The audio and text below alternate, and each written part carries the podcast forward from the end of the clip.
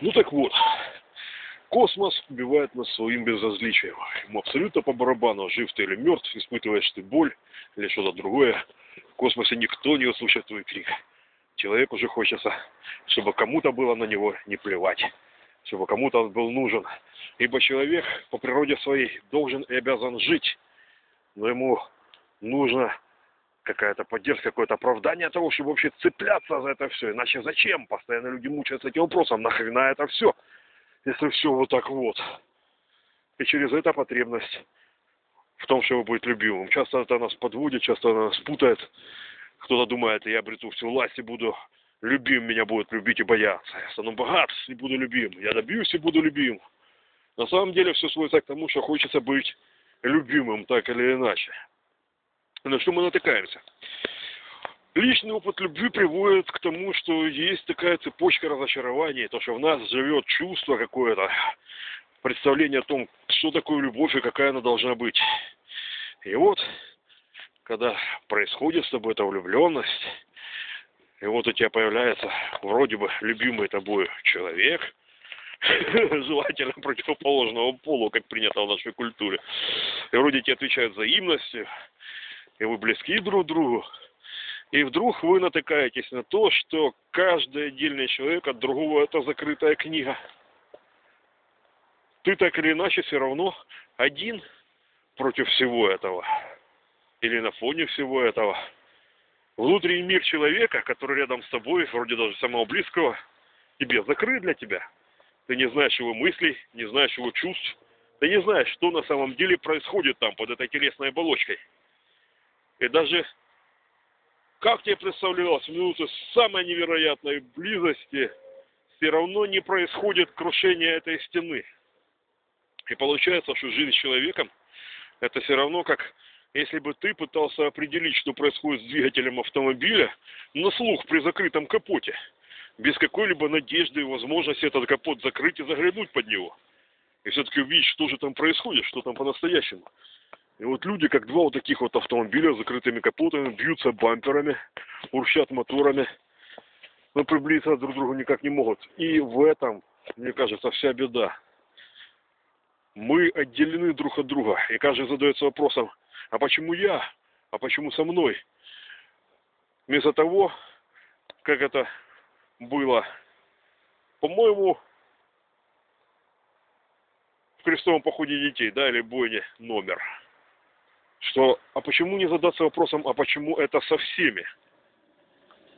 Ведь все это происходит не только с тобой, все это происходит со всеми остальными. Но мы не знаем этого. Мы не знаем, мы не чувствуем, мы отделены друг от друга.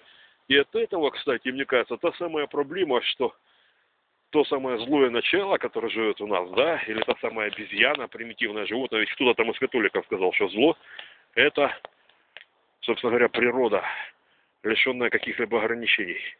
Мы тоже никак не можем это увидеть в друг друге и, возможно, все-таки разрешить эту болезнь, эту проблему. Поэтому мы несем в себе это внутреннее зло, и мы отделены друг от друга. И получается, любить друг друга так, как мы считаем любить правильно, не можем. Человек не может любить человека. Все натыкается на человеческое несовершенство.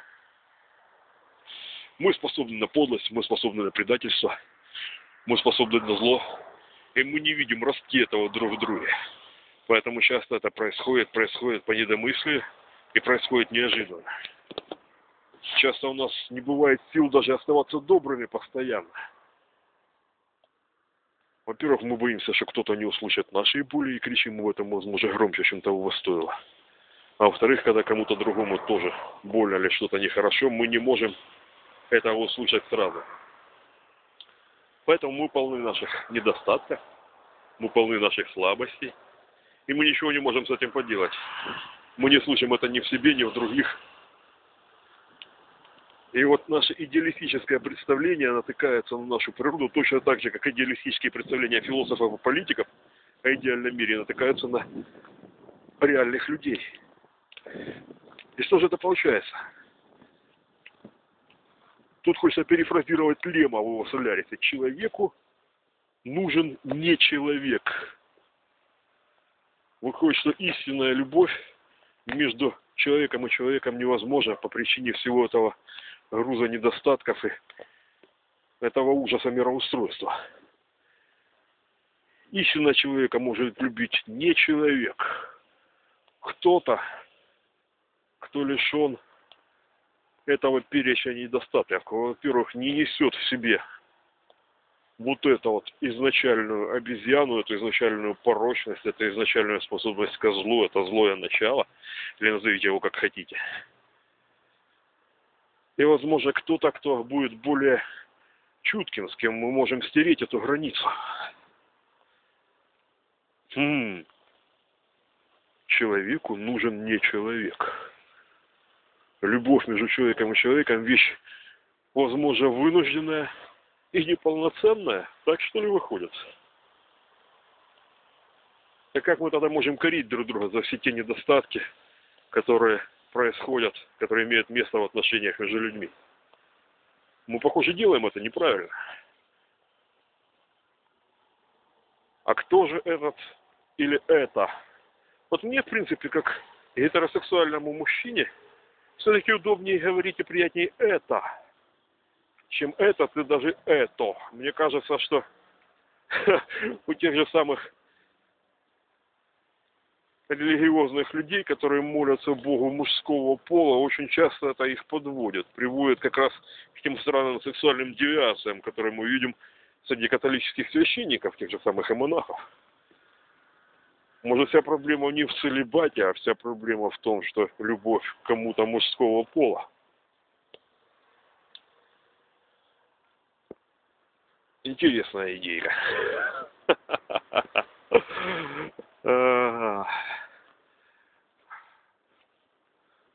Так что, и не поэтому ли люди постоянно пытаются сделать то каких-то роботов, то какие-то виртуальные создания, рисуют, пишут, создают этот образ, прекрасный идеальный образ не человека, а что, если вся эта тяга к технологической сингулярности, к попытке создать искусственный интеллект, создать машину, это попытка создать идеальную возлюбленную или идеального возлюбленного? Это как в том же самом фильме Прометей, да, когда андроид спрашивает у человека, а зачем вы создали нас? А тот начинает мучать, мучать и невнятно говорит, ну потому что мы могли это. А может потому что мы хотели, чтобы кто-то лишенный наших недостатков нас любил. И так ли уже в этом плане странно и извращенно выглядят те самые японцы, которые пытаются создать виртуальную подругу. На YouTube лежат уже эти ролики. Так ли уже это ненормально и извращенно? Может, это как раз наиболее естественно? Посмотрим более откровенно на такие вещи. Или это очередной заменитель, и мы просто-напросто обманываем себя? Но все-таки, все-таки, разве может настоящий человек смотреть на это место изгнания, на этот абсолютно не идеальный, во многом ужасный мир, а мир этот ужасен, это однозначно. Но посмотрим даже на такие простые вещи. Те же самые научно-популярные передачи о природе, когда они показывают какие-то элементы жизни животных в подробностях, которые не показывают игровое кино, особенно если это животные непозвоночные. Как часто это отталкивающе выглядит для людей, ужасно. Некоторые вещи просто шокируют. Есть даже такое понятие, как излишний натурализм. Натура, природа. Излишняя природность, излишняя честность в показании того, что из себя представляет этот мир. Что такое естественность в этом мире. Она пугает, она отвратительна. О многих вещах в своей природе, в своем бытии мы не способны говорить откровенно, если уж на то пошло, и не хотим, нам это неприятно. И мы прячемся за культуру, прячемся за правила, прячемся за нормы от того, как все обстоит на самом деле. Этот мир ужасен и во многом отвратителен для нас. Да, в мультиках Диснея тот же самый лес могут нарисовать здорово и красиво, но Поверьте мне, как человеку, провелшего в лесах множество дней, живших там, это место неудобное для жизни человека. Все эти народы, которые живут в лесах, были изгнаны туда. Да потому что там комары, там звери, там непроходимые чаще, там неприятный человеку зачастую воздух и климат, если это лес лиственный в каких-нибудь южных широтах. Не самое, на самом деле, приятное место. Где тебя зажирают комары, здесь всякая неприятная живность, спать жестко и прочее в том же духе. Грязно, в конце концов. Грязно. То, чего у нас всячески избегают в кино, да, грязь, которая вокруг. Все вещи, если их оставить сами по себе, распадаются. Да, вот те самые законы термодинамики, да, которые говорят о том, что все стремится к тому, чтобы превратиться в мусор. Вот это устремленность этого мира. И человек остается человеком, потому что он существо неестественное, неприродное. Еще раз повторю, когда о чем-то говорят, что это же естественно, как вы можете укорять в этом нас, хочется сказать, что человек как раз существо неприродное, неестественное, и это его выделяет. Потому что естественно и природно делать многие вещи, которые у нас не приняты и кажутся отвратительными и некультурными. Так вот, так вот, по поводу того, что самообман. Но человек, он же таков, что он смотрит на устройство этого мира и не может не предпринимать по этому поводу никаких мер. То есть мы стремимся к этому. По крайней мере, нормальные, как мне кажется, люди, а всякие там маньяки, убийцы и прочие в том же духе. Люди странные, вообще существа для меня удивительные и непонятные, что-то потустороннее. Вот это вот стремление к тому, чтобы у тебя был вот этот самый идеальная возлюбленная, идеальный возлюбленный, в зависимости от пола твоего убеждения, да? Человек ищет того самого не человека, с которым любовь может быть, с которой любовь может быть настоящей. Так ли уж пустая эта тема? Так ли уж это странно?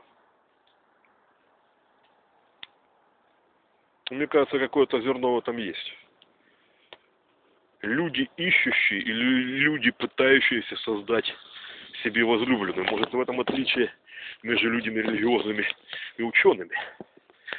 Одни ищут, пытаются дозваться до кого-то или чего-то за пределами этого мира. Всякие эзотерики, возможно, пытаются создать. А ученые пытаются создать это все материально. Ну, это все слова, слова, слова, слова, опять-таки, они все меняют, все подводят, все несколько подают не в том виде, в котором хотелось бы.